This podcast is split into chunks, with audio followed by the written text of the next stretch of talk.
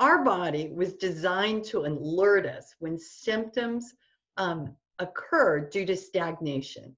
And when I see this stagnation in my clients and I see it become chronic, there's an extract that comes to mind, and that is sweet chestnut. My name is Lauren Hubele, and I'm a health coach and I'm a gemmotherapy expert. And I'm here with two of my colleagues to talk to you further about gemmotherapy, the tree that um, provides the buds for gemmotherapy and the Asian medicine lens. Here with me today is Terry Brooks. Terry's an herbalist. Terry, why don't you introduce yourself to everyone? Hi, everyone. Hi, Lauren and Megan. I'm happy to be here today. I am very excited that even in Minnesota, we are now, I am now able to start making herbal remedies. So I've been out and done a bit of that. And within next week or so, I might be able to do some Gemmo remedies too. So I've got a few in mind. Great, great. I'll give you my list, Terry. Okay, do that. and joining us together is um, Megan Limp. Megan's an acupuncturist. And Megan, why don't you introduce yourself to the group? Hi, Lauren and Terry, and everybody who's joining us. Thank you so much for being here together.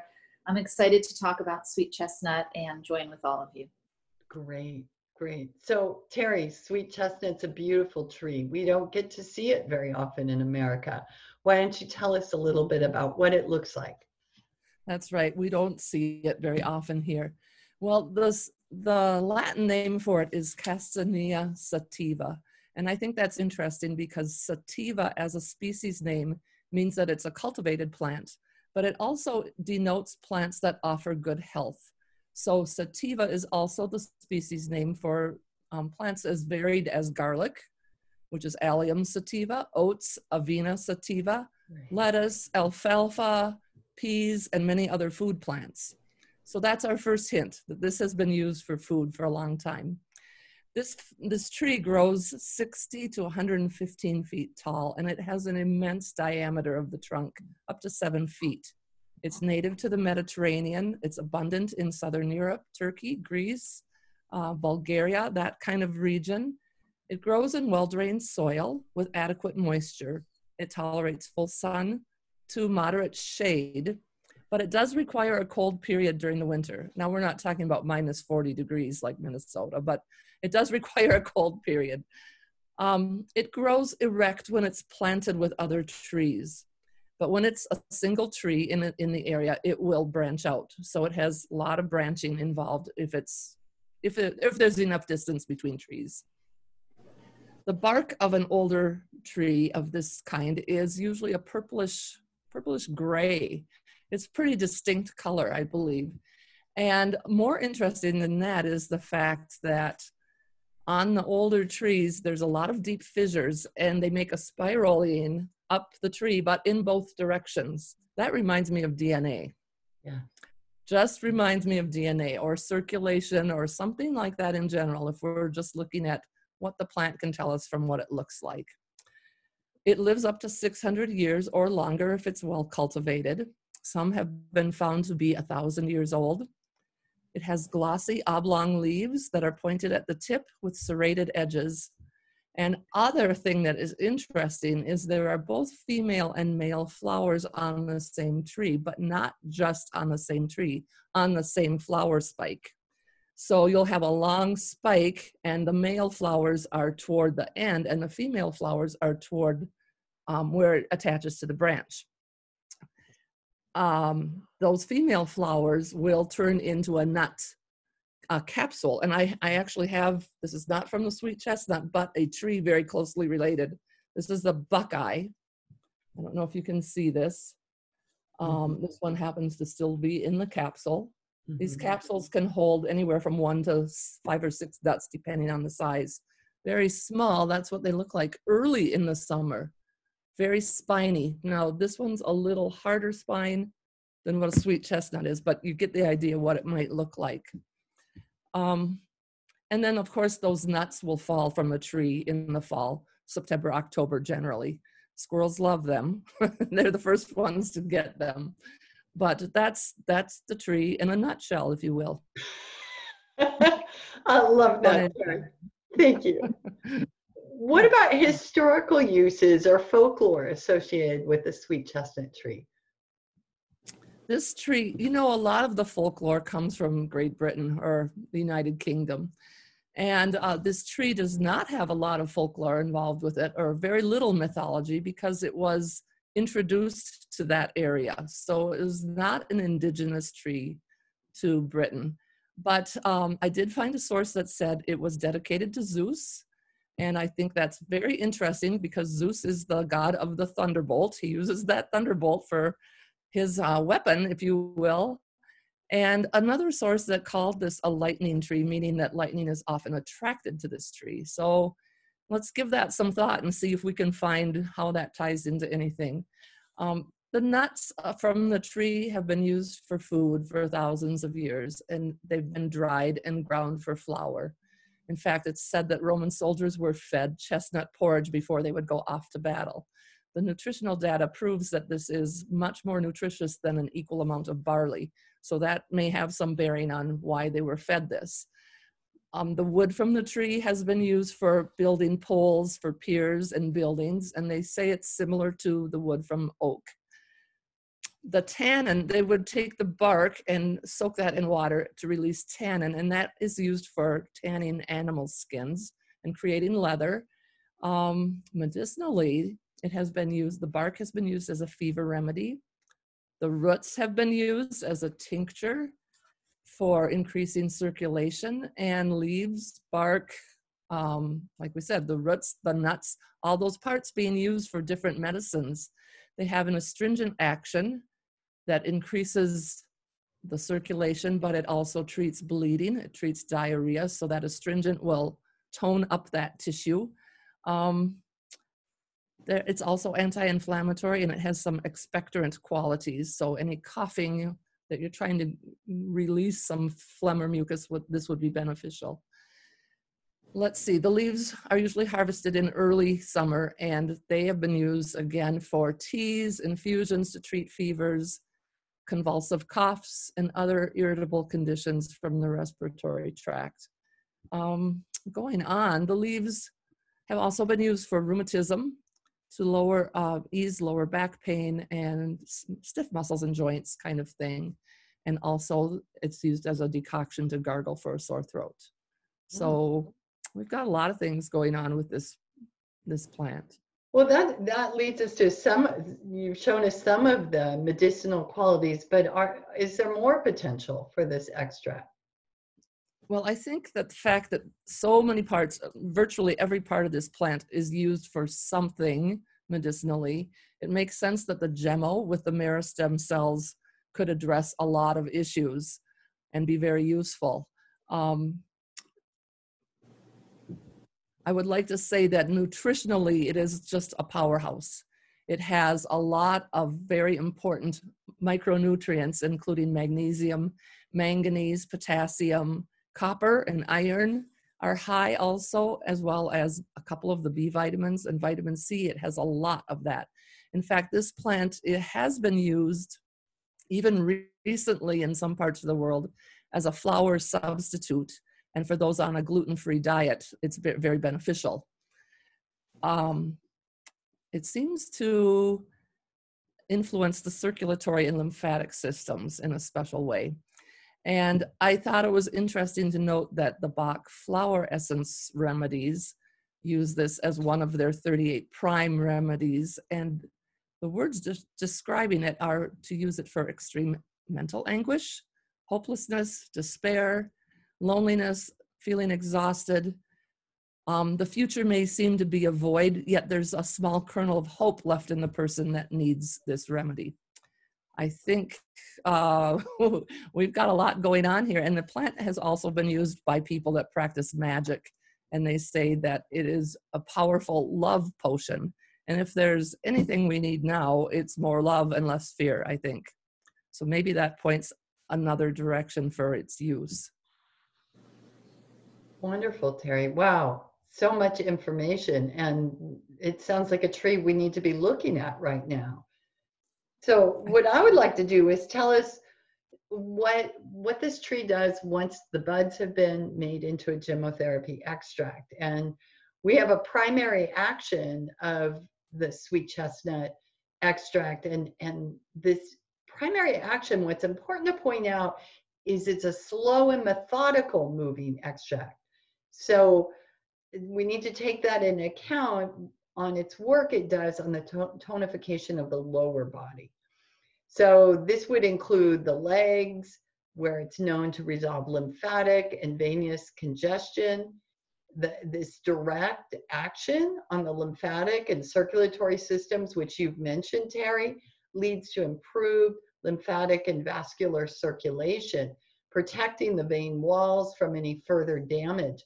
What I see with this extract is um, its use in, in resolving congested areas. And so when we have a very um, good extract that does that in acute states, and that happens to be common alder, it's very good at moving inflammation in this highly acute state. But when we've moved into the chronic state, this is where sweet chestnut can really shine in this slow, methodical moving, just getting things going again. It has a secondary action on the respiratory system, and I think that needs to be highlighted today as we're dealing with this virus that is um, has an affinity for the respiratory system. It's known to be an expectorant, but when we think about what sweet chestnut does is it moves through the veins and the lymphatic system of the lower body, opening pathways and resolving this congestion we can see how useful it would be um, right now. Um, where we and and even emotionally right now when we all feel so congested right and confined and we're looking for pathways out. So who might use sweet chestnut? Well acutely i like to see sweet chestnut in a protocol for anything having to do with the bronchi and the lungs it's not going to be the primary extract. It needs to complement other extracts. And you might consider something like black honeysuckle or hazel or lithy or hornbeam to accompany it, maybe more than one. But it's supporting the action of that acute protocol when inflammation has been stuck. So it may not be your first, like within the first 24 or 48 or even 72 hours. But when we see that it's stuck, it's time to bring in sweet chestnut. Um, in addition, this is very interesting. Sweet chestnut is, is such a good general detoxifier. It's an excellent extract to use after dental work or if there's been exposure to any toxic substances. Then when we're working with someone on a chronic level and elimination has been optimized or improved and we're ready to start moving things, moving these congested states that still remain, those that weren't resolved just by optimizing elimination, we look to sweet chestnut for those states in the lower body. So any symptoms of poor circulation in the lower limbs, any edema, heaviness, I've used sweet chestnut often during the last trimester of pregnancy for women where those veins and lymphatic system gets very congested. And we can pair it then with its cousin, horse chestnut or Terry. Am I even right? Is it really related to horse chestnut? They're in the same family, but not the same genus, I believe. Okay, okay. So there, there is some relationships there. I would pair it with horse chestnut, or we consider rowan tree with it if there's a presence of varicose veins, what's important to know is sweet chestnut isn't going to repair those veins. It's going to protect from further damage and open up the congested states. You'll need to look to something like horse chestnut for the repair work there. Then um, also for painful menstrual cramping, it can be used the month or the week before the menstrual cycle begins with raspberry and it's quite effective while you're working with someone to restore that on a more holistic level. And then finally, if someone has a long standing, and this happens in a lot of our uh, more mature adults, a long standing need to clear the throat that or an evening cough or first thing in the morning Um, if you give sweet chestnut late in the afternoon, in the early evening, perhaps with hazel, you can resolve that cough and, and that take care of that long-standing congestion. So that's what I have to say about sweet chestnut from the gemmotherapy bottle. I'd love to pass this on to you, Megan, and have you cast your light on it through the Asian medicine lens. Yeah, Lauren and Terry, thank you for everything that you're saying because I think this really rounds out the picture for me. And I love how we all look at it a little differently and so complementary. Sweet chestnut, when I stop and think about sweet chestnut, I think it could really be called the extract of flow because its ability to move bodily fluids is so effective. In fact, one of the things that stood out for me when I was doing some reading about this extract, I came across a line that said, Sweet chestnut is an extract that opposes the phenomenon of stasis. And it was a really aha moment for me about this extract because I think that really says it all. Whether we're talking about the physicality or maybe even our mental and emotional state, we all know what stasis feels like. We know that sweet chestnut is known for its ability to move blood and lymph. And we know that from an Asian medical lens, the deeper an imbalance moves into the system, the more it affects the blood level. And this in turn affects our body's natural processes of maintaining health. For example, the body's basic ability to clean itself relies on blood carrying waste out of the cells. As Lauren said, sweet chestnut can be used for respiratory issues. And we don't often think about how blood flow is such a part of our respiration and our breathing. In order for the body to utilize oxygen, it has to enter the bloodstream. And it's the movement of our blood that carries our oxygen throughout the body. So, when the interior of our body becomes compromised, as Lauren said, because something is moving into a more chronic, deeper situation, our blood movement is often going to be affected. And then we'll see inflammation and sometimes heat move into deeper areas of the body, sometimes even at the organ level, for example, the lungs. And this is because when movement slows in the body, pressure builds. And when pressure builds, we lose our ability to grasp and ground our chi, and the chi starts to rise up.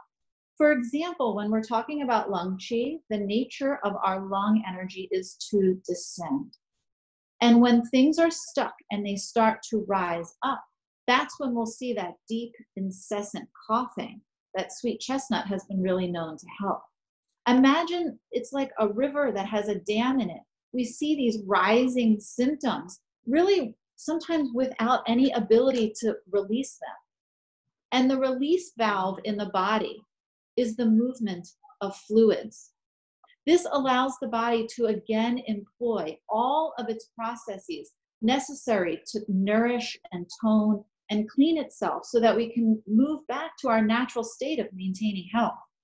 So, when we're looking at deeper inflammation or more chronic inflammation, particularly related to blood and lymph and the respiratory tract, this is when we want to look towards sweet chestnut. Wow, Megan, that's awesome. What a great picture you've given for it. So, we've given you a lot of information, certainly about sweet sweet chestnut, but we also have more information to share about our line of work. And I'd love to invite you to come take a look at my website, laurenhubele.com. This is where um, you can find blog posts about all different types of uh, health conditions that gemmotherapy can be supportive in. I also have a brand new book out, Restoring Your Immunity, very timely um, publication and it would be good for now and for the years to come. You can find that directly on my website. Megan, where can people find out more about the Asian medicine perspective? Yes, if you're looking to read a book about basic Asian medical philosophy, you can look towards the book, The Web That Has No Weaver. If you're looking to find out more about my practice or uh, Asian medicine in general, gemmotherapy from an Asian medicine lens, you can visit my website at aculimp.com. And on my website right now, you can link to a series that I'm doing right now while we're distancing and we can't receive work in person, whether that's acupuncture or massage or whatever it is that you employ for your self care. I'm offering a free series of short videos to uh, teach folks how to work on themselves at home. Aculimp.com is where you can access them. Beautiful. Thanks, Megan, for that gift of those videos. They're amazing. Thank you for doing that. And Terry, how can we learn more about trees? Go outside, take a deep breath. I, would like to invite you to use all your senses. There's so much to see, to feel, to smell at this time of the year. The trees are there for us. They always have been for there for us as well as themselves. And I think if you just use your powers of observation, that we so often just we're in such a hurry we don't bother to think or see what's really out there. And there is a lot of wonder out there. Yeah, sure is. Thanks, Terry. Thanks for reminding of this. Ladies, thanks for all your wisdom today. And um, I, I look forward to our next recording.